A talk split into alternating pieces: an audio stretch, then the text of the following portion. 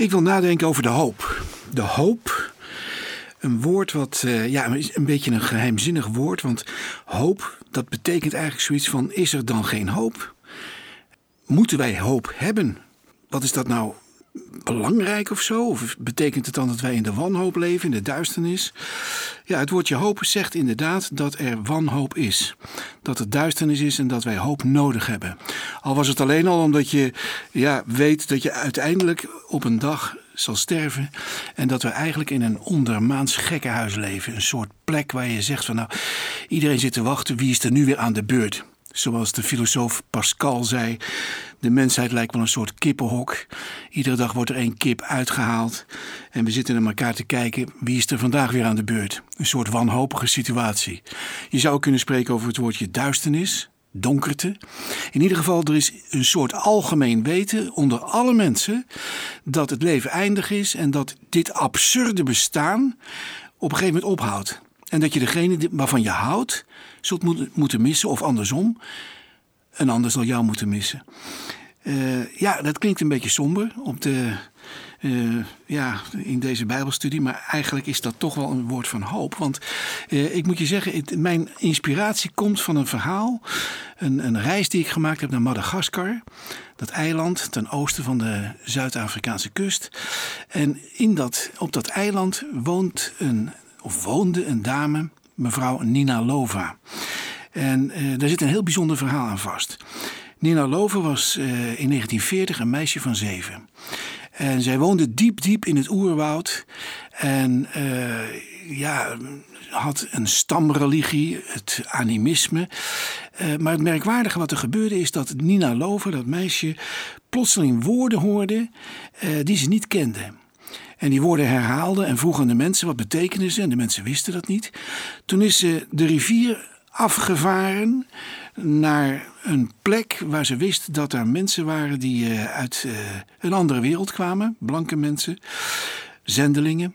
En ze is uh, naar die mensen toegegaan en ze heeft die woorden verteld die ze had gehoord. En toen zeiden die zendelingen: Ja, maar dat zijn woorden van, van Jezus, van de Zoon van God. Dat zijn woorden die staan in de Bijbel, in het Evangelie. Zij wist nergens van, maar ze was ontzettend uh, ja, nieuwsgierig geworden. Want die woorden spraken over genezing, over bevrijding, over vernieuwing, over hoop. En uh, ja, ze ging naar huis, weer terug naar haar dorpje. En uh, op een, een of andere manier heeft ze leren lezen en schrijven. En vond ze inderdaad in het evangelie diezelfde woorden die ze gehoord had. En Nina Lova is toen christen geworden. En dat meisje is een aantal jaren later begonnen met een genezingsdorp. En, uh, een, een, dorp waar je kon gaan wonen en waar mensen maar met je bidden voor genezing. Nou, vandaag de dag zijn er dertig van dat soort dorpen in Madagaskar. En in al die dorpen werken herders en herderinnetjes. Het heet de beweging van het revij. En die herders en die herderinnetjes die hebben allemaal drie jaar bijbelschool gehad, maar ze zijn ook verpleegkundigen of arts of psychiater. En ze hebben hun hele professionele leven toegewijd aan het bidden voor mensen en het helpen van mensen die ziek zijn. En ik heb zo'n genezingsdorp bezocht. En uh, ook Ninalova bezocht op hoge leeftijd. Ze lag op bed. En het was een heel bijzondere ontmoeting. Ik kwam in dat hutje waar ze nog steeds heel eenvoudig woont. En uh, ze lag daar in een heel groot bed, want het was een klein vrouwtje geworden. En wat verschrompeld, zeg maar. En ik, uh, ja, ik, ik had toch het gevoel dat ik op bezoek was bij een heilige. En uh, een vrouw die een beweging teweeg ge gebracht heeft, die echt heel Madagaskar heeft bereikt. En duizenden en duizenden mensen heeft bereikt met het evangelie. ik vroeg aan haar of zij aan mij een woord zou willen geven. Een, ja, een soort opdracht of, een, of een, iets wat ze op haar hart had.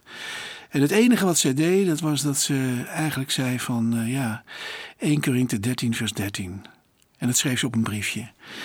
En uh, ja, ik, uh, ik nam dat briefje mee en ik dacht, wat staat er ook alweer? Wat staat er ook alweer? En natuurlijk las ik het meteen daarna. En er staat alleen dit woord. En nu blijven geloof, hoop en liefde. Deze drie, maar de meeste van deze, is de liefde. Weet je dat ik een klein beetje teleurgesteld was? Ik dacht, nou, ik krijg een hele speciale tekst. Of misschien vertelt ze me wel wat ik moet gaan doen in mijn leven. Misschien geeft ze me wel iets aan van de volgende stap of zo, iets heel specifieks. Maar dit was zo algemeen. Dat ik, dat ik eerst dacht van ja, dat is voor iedereen, dat is niet speciaal voor mij. Maar ik wist tegelijkertijd dat dit speciaal voor mij was. Nu blijven geloof, hoop en liefde deze drie, maar de meeste van deze is de liefde. Zo'n bekende tekst. En daar wil ik het over hebben. Daar wil ik het met u over hebben. Dit is een hele universele, hele algemene tekst.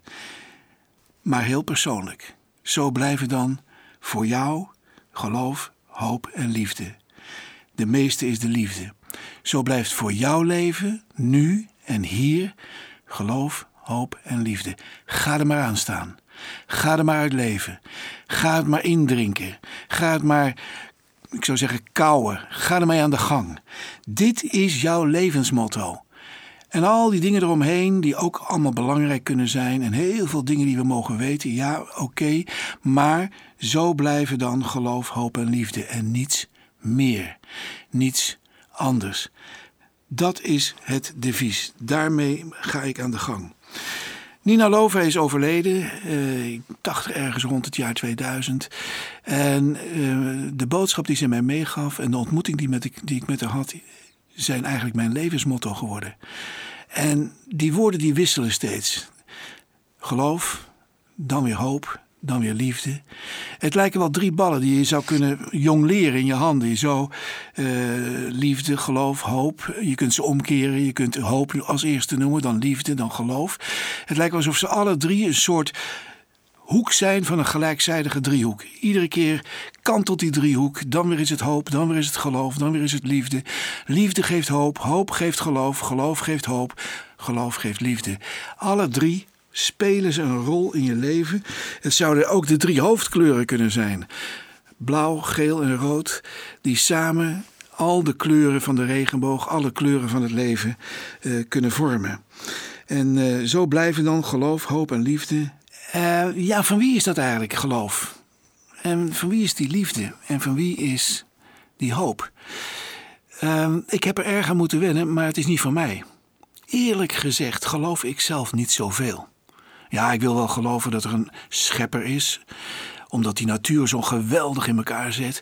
En dat, dat ja, alles zo onvoorstelbaar mooi is in, in, in het leven. En alles wat we zien. Ik wil, wel, ik wil wel aanvaarden dat er iets meer is tussen hemel en aarde. Daar kan ik zelf ook wel opkomen. Maar als het gaat over Jezus en over wat Hij voor ons gedaan heeft. Hoe Hij geleden heeft aan een kruis als zoon van God dat kan er bij mij niet in. Dat staat heel ver van mij af. En ik denk ook dat er geen mens is die dat heeft bedacht. Sterker nog, de Bijbel zegt dat ook. Er is geen mens die dit bedacht heeft. Dit is in geen mensenhart opgekomen. Dit geloof heb ik niet verzonnen, heb ik niet bedacht. Met andere woorden, als er staat geloof blijft, dan vraag ik me af welk geloof dan? Ik geloof niet zoveel. Het is net alsof het mij ontglipt. Ik wil het wel nazeggen, maar uit mijn eigen hersens en uit mijn eigen ideeën komt het niet voort. En als het gaat over hoop, is het eigenlijk al net zo. Want hoeveel reden heb ik nou om te hopen? Als ik de krant opensla, als ik kijk aan het nieuws, als ik alles om me heen zie, hoeveel, hoeveel hoop put ik daaruit? Ja, er zijn fantastische initiatieven, mensen hebben ambities, wetenschappers zijn bezig. Ik ben ook wel heel erg hoopvol op dat soort dingen. Maar tegelijkertijd breekt het weer aan, aan stukken en, en lijkt het wel alsof je geen, geen stap opschiet. En dan, dan, dan lijkt het een cirkeltje te zijn waarin we als mensheid ronddraaien.